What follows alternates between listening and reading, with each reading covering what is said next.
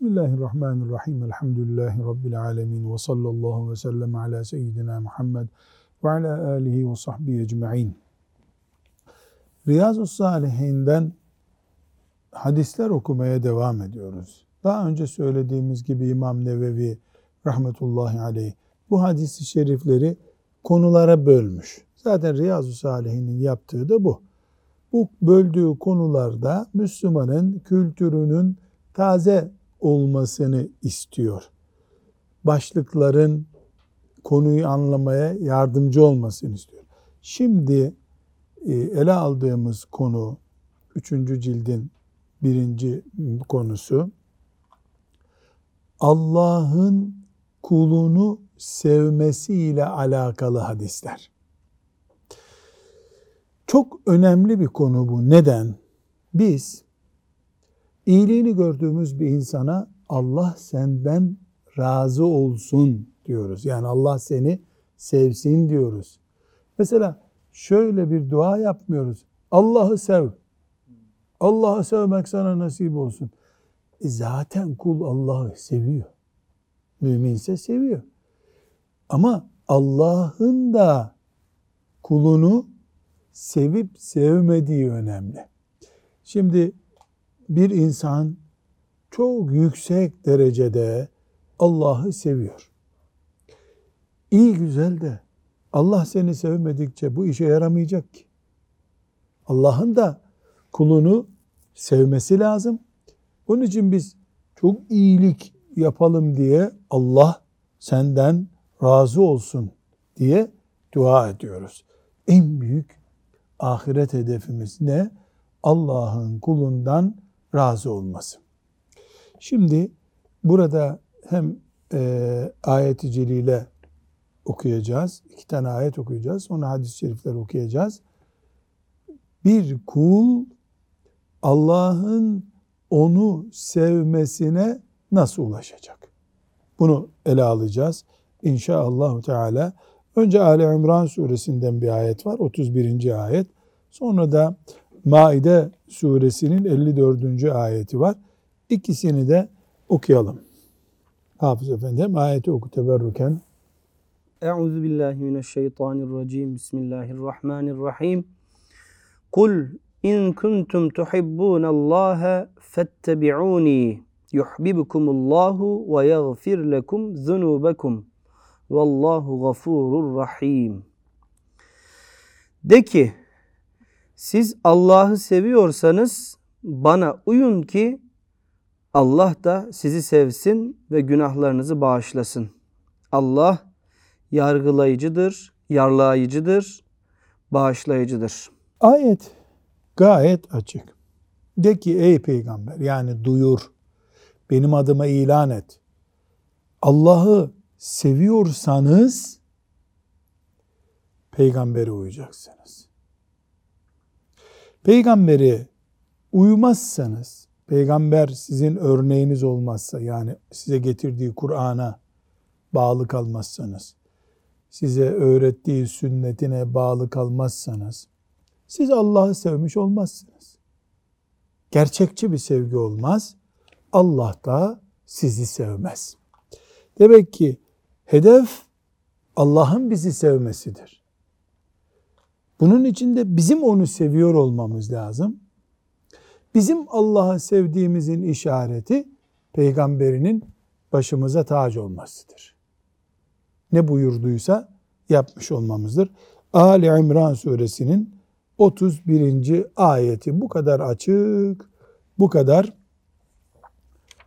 seçik bir şekilde bu talimatı veriyor. Şimdi 54. ayeti Maide suresinin Burada da Allahu Teala Allah'ın kimleri sevdiğini izah ediyor. Onu okuyalım bakalım mealinden oku Hafız Efendi. Ey iman edenler! İçinizden her kim dininden dönerse Allah ona karşılık kendisinin sevdiği ve kendisini seven insanlar getirir. Bunlar müminlere karşı alçak gönüllü, kafirlere karşı zorludurlar. Allah yolunda savaşırlar ayıplayanların ayıplamasından çekinmezler. Bu Allah'ın lütfudur ki onu dilediğine verir. Zira Allah'ın keremi geniştir ve Allah ona kimin layık olduğunu bilir. Evet bu ayeti celile Maide suresinin 54. ayeti çok açık herkesin anlayacağı bir ders veriyor. Yani birileri İslamiyet'ten çıktı diye bu Allah'ın üzüleceği bir şey değil. Başka kullarını getirir Allah. Getirdiği kulları da ona dilediği gibi ibadet ederler. Allah'ın minneti yok kimseye. Kullar minnettar olmalılar. Allah'ın nimetinin kıymetini bilmeliler kullar. Ve bir karşılıklı sevme var bu ayette. Yani onlar Allah'ı seviyorlar. Allah da onları seviyor. Sadece böyle törensel bir şekilde seviyoruz, çok seviyoruz edebiyatı değil, gerçekten bir Allah sevgisi var. Allah da bunun karşılığında onları seviyor. Ve ayet bu Maide suresinin 54. ayeti çok açık dört tane ölçü koyuyor. Bir, müminlere karşı alçak gönüllü oluyorlar. Bir. İki, kafirlere karşı dik duruyorlar. Demek ki Allah kafirin önünde böyle ceketini düğmeleyen, peki efendim, peki efendim diyen müminden razı değil. Onu sevmiyor demek. Mümine karşı horozlanan diğer müminden de razı olmuyor demek. Onun için birinci maddene mümine karşı mütevazi, kafire karşı onurlu. Üçüncüsü Allah yolunda cihad ediyorlar. Cihad ne demekti? Allah'ın dini yücelsin, Kur'an yücelsin diye ne yapmak gerekiyorsa onu yapmanın adı cihattır. Peki bu cihat e, Bedir'de mi yapılacak? Bedir'de yapıldı. Uhud'da mı yapılacak? Uhud'da da yapıldı. Peki Kosova'da yapılacak mı? Kosova'da yapıldı. Çanakkale'de yapıldı. E mektepte de yapılır. Bir dergide de yapılır. Allah'ın dini yücelmesi için ne yapılıyorsa onun adına ne diyoruz? Cihat diyoruz. Dördüncüsü de bu üç şeyi yapanlar yani mümine mütevazi, kafire onurlu ve cihad ediyor. Bu üçünü yapan Allah yolundayken kimsenin kınamasından etkilenmeyecek. Algı operasyonu, kamuoyu operasyonu, millet kınadı, akrabalar ayıpladı. Böyle şeylerden rahatsız olmayacak mümin. Olursa eğer yukarıdaki üç maddeyi yerine getiremez. Bu sebeple e, Allahu Teala bu Maide suresinin 54. ayetinde kimi sevdiğini gerçekten kim Allah'ı sevdiğini bize izah etmiş oldu. Bunun dışında çocukların kendisine çikolata veren dedelerini sevmiş olması gibi böyle bir sevgi söz konusu olabilir. Ama Allah'ın aradığı o değil tabi. Laf sevgisi değil. Yani tören sevgisi diyoruz ya şimdi törende övülüyorsa birisi herkes onu övüyor. Lanetleniyorsa herkes lanetliyor. Bu insanlar arasında geçerli olabilir. Allah'a karşı böyle bir sevgi yok. Şimdi 387. hadisi şerifimize geldik. Bu hadisi şerifimiz İmam Bukhari'nin rivayet ettiği hadislerdendir. Ee, bu hadisi şerifte Allahu Teala e, kimi sevdiğini, kimin dostu olduğunu anlatıyor. Ve dost yani Allah'ın dostu nasıl yaşar? Bunun ipuçlarını veriyor. Çünkü herkes bir dostluk iddiasında bulunabilir ama Allah'ın dostunun bir görüntüsü var. işte uzun sakal, sarık, böyle cübbeler bunlar mı? Yoksa başka şeyler mi? Ya da daha başka ifadeli bir şekilde sakal da var içinde öyle mi? Bu mübarek hadisi şerifi e, tekrar dikkatli bir şekilde okuyalım. Daha önce 96. hadisteyken de bunu okumuştuk. Şerh de olmuştu. Şimdi bir daha okuyalım Hafız Salih Efendi oku bakalım. Ebu Hureyre radıyallahu anh'ten rivayet edildiğine göre Resulullah sallallahu aleyhi ve sellem Allah Teala şöyle buyurmuştur dedi. Her kim bir dostuma düşmanlık ederse ben ona karşı harp ilan ederim. Yani Allah ne buyuruyor Celle Celaluhu? Kim bir dostuma düşmanlık ederse karşısında beni bulur. Demek ki Allah'ın dostları var. Allah'ın dostları var. Bu dostlar kimdir? Şimdi onu açıklayacak. Kulum kendisine emrettiğim farzlardan bence daha sevimli herhangi bir şeyle bana yakınlık sağlayamaz. Evet, tamam. No bir. Kul, yani sen ve ben, o, o, biz Allah'a ilk olarak nereden yaklaşacağız? Farzlardan. Farzlar ne demek? Namaz, oruç, anaya babaya itaat, hac, zekat. Allah neyi farz ettiyse. Bir çapraz farz daha var. Alkolü reddetmek de nedir? Farzdır. Kullanmak nedir? Haram. Haram. Tıpkı namazı kılmak farz, kılmamak haram olduğu gibi. Dolayısıyla en iyi mümin, Allah'ın en çok sevdiği mümin kimdir? Farzlar gibi yaklaşan yoktur. Peki farz ne demek? Emrettiğini yapmak, yasakladığından kaçmak. Evet, bunu yapınca mümin Bismillah deyip sevgi yoluna girmiş oluyor. Devam. Kulum bana farzlara ilaveten işlediği nafile ibadetlerle durmadan yaklaşır. Evet. Nihayet ben onu severim. Demek ki farzlarla adam olup olmayacağın anlaşılıyor. O bir kere onay veriliyor. Tamam bu farzları yerine getiriyor. Sonra kul ne yapıyor? Sevgiyi artırmak istiyor. Koşuyor. Allah'a doğru koşuyor. Bu koşunun işaretine farzların dışındaki nafileler. İşte sakal ne oluyor? Burada devreye giriyor. Selamlaşmak devreye giriyor. Sadaka vermek devreye giriyor. Nafile dediğimiz yani sünnet ibadetler. Evet bakalım bundan sonra.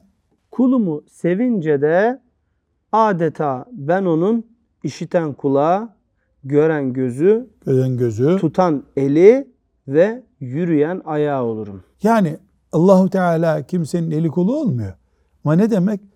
Onun işiten kulağı olurum, yanlış şey duymaz o kulak. Gören gözü olurum, harama bakmaz. Tutan eli olurum, kul yanlış şeye tutmaz. Yürüyen ayağı olurum, kötü yere gitmez. Kontrol ederim onu, yönlendiririm.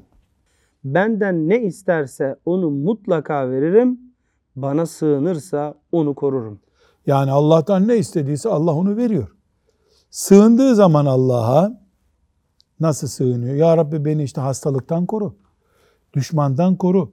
Duasını da ne yapıyor? Kabul ediyor. Demek ki mümin insan Allahu Teala'nın emirlerini yerine getirmekle bu noktaya geliyor. Nafilelerle böyle yükseliyor ve böylece Allah onu o kadar seviyor ki hatırını kırmıyor hiç. Evet. Bu 96. hadiste de onu genişçe açıklamıştık. Tekrar hadisi uzatmaya gerek yok. 388. hadisi şerifi Bukhari'de ve Müslim'de rivayet edilen bir hadis-i şerif bu. Bir kere daha Allah'ın bir kulunu sevmesinin ne derin boyutları olduğunu, nasıl büyük ufuklar açtığını çok farklı bir üslupla gösteren bir hadis-i şerif yine Ebu Hureyre'den rivayet ediliyor. Okuyalım Hafız Efendi. Ebu Hureyre radıyallahu anh'ten rivayet edildiğine göre Resulullah sallallahu aleyhi ve Sallallahu aleyhi ve sellem sellem. şöyle buyurmuştur. Allah Teala bir kulu sevdiği zaman Cebrail'e Allah filanı seviyor, onu sen de sev diye emreder. Cebrail de o kulu sever. Sonra gök halkına şöyle hitap eder. Allah filanı gerçekten seviyor. Onu siz de seviniz. Göktekiler de o kimseyi severler. Sonra da yeryüzündekilerin gönlünde o kimseye karşı bir sevgi uyanır. Yani hadisin devamını okuruz. Bu süreç nasıl başlıyor? Allah A Müslümanını kadın, erkek, genç, ihtiyar neyse seviyor. Durup dururken mi seviyor? Yo, farzları yerine getiriyordu ya. Nafilelerde de bir böyle gayret ediyordu ya. Sonunda Allah seviyor. Cebrail aleyhisselama hitap ederek Allahu Teala ben bu kulu seviyorum diyor. Onu sen de seveceksin. Cebrail aleyhisselam seviyor. Bir insan peygamber değil. Ee, Böyle bir geçmiş zamanın tek tük evliyasından değil ama sıradan bir kul. Samimiyetinden dolayı Allahu Teala onu seviyor. Cebrail'e emrediyor. Cebrail bütün gök halkına kimdir göktekiler? Melekler. Siz de bunu sevin Allah bunu seviyor diyor. Bu da yetmiyor. O sevgi göklerden yere iniyor. İnsanlar da ona bir muhabbet duyuyorlar. İnsanlar da seviyorlar bu sefer. Demek ki kalpler Allah'ın elinde ya. Allah'ın sevgisine ulaşan birisi Allah bir kulu seviyorsa çok geçmeden insanlar da onun yüzünden o sevginin ışıltısını alıyorlar demek ki. Devam edelim. Hadisin Müslim rivayeti var. Müslim'in rivayetinde Resulullah sallallahu, Sallallahu aleyhi aleyhi ve ve sellemin şöyle şöyle buyurduğu kaydedilmektedir. Allah Teala bir kulu sevdiği zaman Cebrail aleyhisselama ben filanı seviyorum onu sen de sev diye emreder. Cebrail Cebrail aleyhisselam onu sever ve sonra gök halkına Allah filanı seviyor onu siz de seviniz diye seslenir. Gök halkı da o kimseyi sever. Sonra yeryüzündekilerin kalbinde o kimseye karşı bir sevgi uyanır. Allah Teala bir kula buğz ettiği zaman Buğz etmek ne demek? Sevmenin ters tarafı yani sevmediği zaman. Çünkü buğz kelimesi yavaş yavaş Türkçeden kalktı değil mi? daha Onun yerine ne kelime kullanılıyor? nefret, kin kullanılıyor. Nefret, kin, düşmanlık kullanılıyor. Düşmanlık biraz yanlış kullanım da nefret kullanılıyor. Ee, yani buğz sevmemektir. Seviyorum, muhabbet. Sevmiyorum, buğz ediyorum. Evet. Allah Teala bir kula nefret beslediği zaman Cebrail aleyhisselama ben filanı sevmiyorum. Onu sen de sevme diye emreder. Cebrail de onu sevmez. Sonra Cebrail gök halkına Allah filan kişiyi sevmiyor. Onu siz de sevmeyin der. Göktekiler de o kimseyi sevmezler. Sonra da yeryüzündekiler de o kimseye karşı bir kin ve nefret uyanır. Evet. Demek ki bir insanın sevilmesinde de hikmetler var. Ama burada bir incelik yapalım. Dünyanın en pis işini yapan işte bir artist gibi bir tip diyelim. En çirkin, en ahlaksız işi yapıyor. Cinsi sapık bir tip mesela. Onu da on binlerce insanlar seviyor. Kendilerini jiletliyorlar, pa- paralıyorlar. Onu görmek için gecelerden gidip sıraya giriyorlar. Bu sevgi, insani bir sevgi değil. Ondaki işte öne çıkardığı bir sapık duyguyu, onun bedenini seviyorlar. Burada bahsettiğimiz sevgi ise insani ve İslami bir sevgidir. Manevi bir sevgi var ortada. Ortada bir menfaat yok. Ondan bir beklentisi olup da sevmiyor onu. Ona çay ikram etti, onun için seviyor şeklinde değil. Ya bu sevgi ne şeklinde? Yani sıradan bir Müslüman bir Müslümanı seviyor. Hiç görmediği halde seviyor. bir alimi seviyor, bir zahid kulu seviyor. Dolayısıyla bu sevgi bir Müslümanın e, iftihar konusu oluyor. Bir menfaat olmadan seviliyor. İnsanların böyle işte bir siyasetçiyi sevmeleri, e, bir artisti sevmeleri, bir futbolcuyu sevmeleri bambaşka bir şey. O dünyevi, maddi bir sevgi o. O futbolcu mesela birkaç oyununda kötü puana sebep olsa sevgi mevgi çekip gidecek. Dolayısıyla o, o sevginin bir kadro kıymeti yok. Bundan anlaşılıyor ki insan becerip Allahu Teala'nın sevgisini kazanmaya uğraşması lazım. Sen onu kazandın mı bütün yollar sana açılıyor zaten. Onu kaybettin mi de Müslim'in rivayetinden anlaşıldığı gibi sana yol kalmıyor bir de. Allah bunu nefret ettirin insanları diyor. Namazlı, niyazlı, mümin insanlar, anan, baban, ağzı dualı, deden, nenen sevmiyor.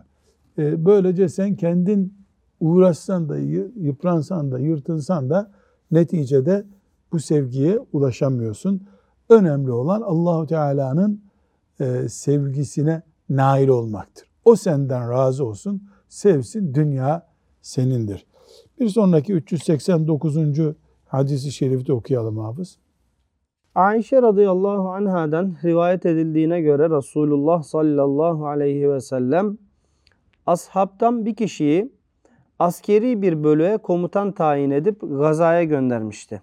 Bu zat bölüğe her namaz kıldırışında ikinci rekatta İhlas suresini okuyarak kıraatini bitirirdi. İhlas suresi hangisi? Kul huvallahu ehad. Allahu samed lem yelid ve lem yulad ve lem yekul lehu kufuven Bu surenin adı İhlas suresi. Dönüşte komutanın namazı İhlas suresiyle bitirmeyi adet edinmiş olduğunu Resulullah sallallahu aleyhi ve selleme haber verdiler. O da niçin böyle yaptığını ona sorunuz buyurdu. Sordular. İhlas suresi Rahman'ın sıfatlarını ihtiva ediyor. Bu sebeple ben onu okumayı severim dedi. Bunun üzerine Peygamber sallallahu aleyhi ve sellem Efendimiz Allah Teala'nın da onu sevdiğini kendisine müjdeleyiniz buyurdu. Şimdi İhlas suresinde Kul huvallahu ahad Allahu samed lem yelid ve lem yulad ve lem yekun lehu kufuven ahad de e, Allahu Teala tanıtılıyor. Burada Hoca Efendilerin mealini okuyalım. De ki o Allah'tır, birdir. Allah sem, samettir. Hiçbir varlığa muhtaç değildir. Her şey ona muhtaçtır. Doğurmamıştır ve doğurulmamıştır.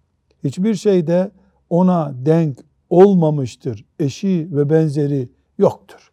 Sadakallahul azim. Bu surenin meali bu. Burada Allahu Teala tanıtılıyor. O Allah tektir, samettir, doğurmamıştır, doğurulmamıştır. Hiçbir şey onun dengi, eşi, benzeri değildir deyince biz şimdi bunu Kur'an'dan bir e, ayet diyor, sure diyor okuyoruz. Bu zat ne yapıyor? Mesela işte biz sevdiğimiz bir şeyi slogan atarak mesela vatan bizimdir diyoruz değil mi? Mesela ne diyor? E, bu vatan bölünemez. Bunu söylerken yani karşıda bölmek isteyenler ha madem bölünemez bölmeyelim desinler diye mi söylüyor? Hayır. Onun içinde vatanına ait bir his var. Nedir o? Bu vatan bölünemez. Şimdi bu hissi söylüyor. Oh böyle bir yaz günü ayran içmiş gibi hissediyor kendini. Rahatlıyor. Bu sahabi Allah ondan razı olsun. İhlas suresini okudu mu kendini böyle hissediyor.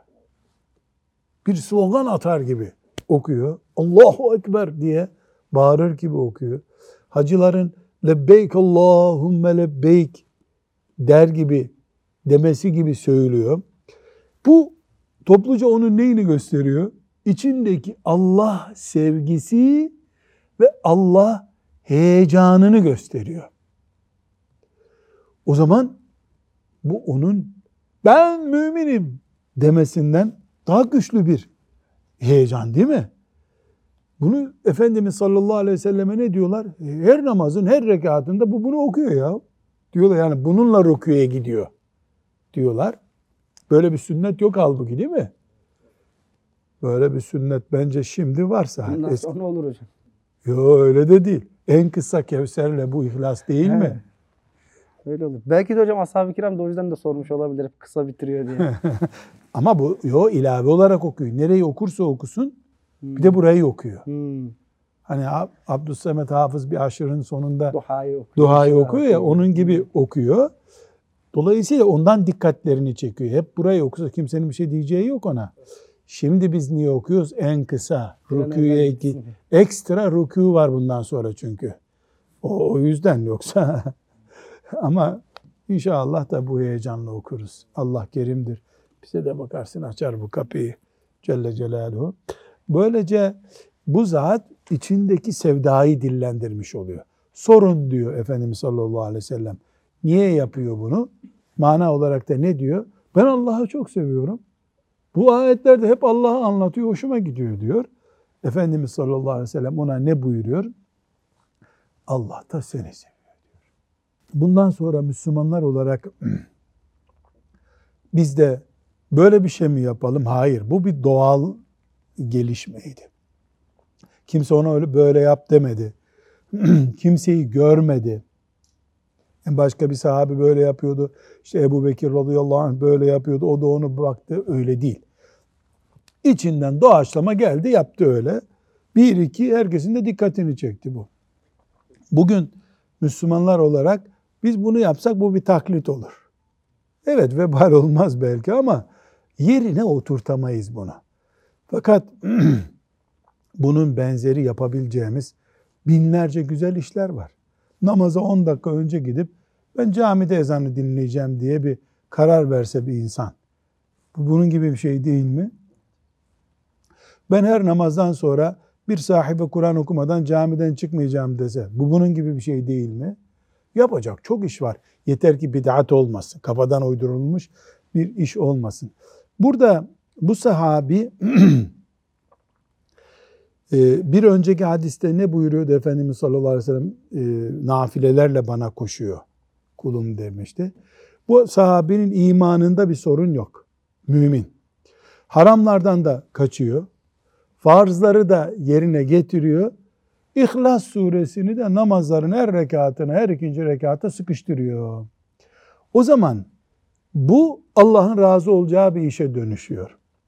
O kadar ki peygamberinin diliyle Efendimiz sallallahu aleyhi ve sellemin ağzından Allah ona onu sevdiğini söylüyor. Demek ki bize de yön vermiş oluyor. E, mümin bir insan e, bu dünyada Allah'ın kendisini sevmesi için sağlam imanı olacak bir defa. Allah peygamber Kur'an konularını hiç tartışmasız yüreğine sindirmiş olacak. Kesinlikle haramlardan uzak duracak. Ufak bir yan harak hata ile bir haram işlediyse ondan tövbe edip o dosyayı kapatacak. Farzları muhakkak yerine getirecek ve bu şekilde nafileler yerine getirecek. Bu nafileler herkese göre değişebilir. İşte dedik ya camide Kur'an okuma olur. Bu sahabe bunu becermiş. Ama bid'ate bulaşmadan, e, kendi kafandan değil de şeriatın, Kur'an'ın tavsiyelerinden. Mesela e, şöyle bir örnek verelim. E, annesi işte bir kilometre ötede oturuyor. O da beşte işten çıkıyor. Beş buçukta eve gelir genelde. Ama beş buçuğa kadar annesine gidiyor. Annesinin elini öpüyor. Altıda eve geliyor. 20. senesidir hep böyle yapmış. Mesela annesi zil çalınca ha saat beş buçuk oldu bizim çocuk gelmiştir diyor. O kadar alışılmış artık. Bu da bir İhlas suresi okumak gibi bir şey değil mi? Daha bile büyüğü olabilir hocam. Bu asırda bundan da büyüğü. Bu asırda bundan da büyüğü. Ve bunu yapıyor. Millet ona işte sen annenin mirasına konmak istiyorsun diyorlar. Fiskos ediyorlar. Ablaları yanlış anlıyor. O hiç ilgilenmiyor. O gidiyor. Annesinin elini öpüyor. Annesinin gerekiyorsa temizliğini yapıyor. Annesinin ayakkabılarını temizliyor, geliyor. Veya babası. Her neyse. Bunu yaparken de Allah rızası için yapıyor. Müslümanlık böyle bir şey. Bu kulu da allah Teala Peygamber Efendimizin sağlığında yapsaydı e, böyle yaptığı için müjdeleyecekti rızasıyla. Sevdiğini söyleyecekti. Bu gösteriyor ki bize Allah için ve şeriata uygun olarak yaptığın bir şeyin büyüğü küçüğü yok aslında. Ben şimdi tam 49 senedir hafızım. Elhamdülillah. 49 senedir Kur'an okuyorum. Yüzlerce hatim sadece tavaf ederken yaptım. Elhamdülillah. Fakat henüz bana böyle seni seviyorum diye bir haber gelmedi. Bir Kur'an'da 6600 tane İhlas suresi var neredeyse. Kaç bin kere katladım. Ama bana o müjde gelmedi. Dolayısıyla bir şey küçük müçük yok. Allah kabul etti mi o müjdeyi getiriyor sana. Rabbim kabul etmedikten sonra istediğini yap. O zaman da bir şey kazanamıyorsun. Allah'ın kabul edeceği işlerde niyetinde temiz ise küçük diye bir şey yok. Bir lirayla cennete girilir mi? Bir milyon lira verip de hiçbir sevap kazanamaz olabilir mi? Olabilir. Bu mühim nokta bunlar. Bir de önemli bir mesele daha var burada. Şimdi bu sahabi bunu gösterdi. Allah ondan razı olsun. Ama İhlas suresinin de ne kadar büyük bir sevap kaynağı olduğu buradan anlaşılıyor. Kimse ona böyle yap demedi ama İhlas suresinde demek ki bir bereket var. Dolayısıyla bir Müslüman içim daraldı, üç İhlas suresi okuyayım dese şifa olur mu onun için? Biiznillah olur. Çocuk huzursuzluk yapıp İhlas suresi okuyup üflesek bir faydası olur mu? İhlas suresi olmaz olur mu? Hep ölüyü okunur diye bir şey yok. Dirinin de e, asıl dirinin zaten e, İhlas suresinden istifadesi mümkün. Namazda oku, e, yolda yürürken oku. Mesela üçüncü katta, sen üçüncü katta oturuyorsun değil Evet. mi sen? Üçüncü kat mı senin? Evet. Şimdi üçüncü kattan inene kadar hızlı bile insan 10 defa İhlas suresi okursun. Hadi çıkarken nefes nefese kaldın diyelim. İhlas suresi okuyarak in. Böylece e, yani bir senede bir 5000 İhlas suresi okumuş olursun fark etmeden. Her gece yatarken çocukların üzerine okuyup üflemek Yani lazım. apartmana çıkarken okuduğun İhlas suresi eve girince uyuyan Musab'ın üstüne üfle mesela. İlla yani bunu sarık sarıp da mı yapmak lazım? İşte sahabinin yaptığı bu basiretli davranış. Böyle açık gözlülük diyeceğim de sahabeye söylenmez öyle bir cümle. Yani bu basiretli davrandı. O içindeki sevdayı namaza taşıdı. Allah da onu seviyor, söyleyin ona diye haber aldı. Aynılarını biz yapabiliriz. Bid'ate bulaşmadan ama Rabbin ve sen, kimseyle ilgisi olmasın. Sen ve Rabbin 10 oku, 20 oku, 30 oku, merdivenden inerken oku, merdivenden çıkarken oku, sinirlenince oku, bunalınca oku, tansiyonun yükselince oku. Yani her türlü İhlas suresi bir kaynak, rahmet kaynağı. İnşallah Teala biz de böyle istiyoruz. Rabbimizin razı olacağı bir iş olarak bunu da bize nasip etsin istiyoruz. Lütfu keremiyle ihsan buyurursa biz de biiznillahü teala bunu yaparız. Ve sallallahu ve sellem ala seyyidina Muhammed ve ala alihi ve sahbihi ecma'in velhamdülillahi rabbil alemin.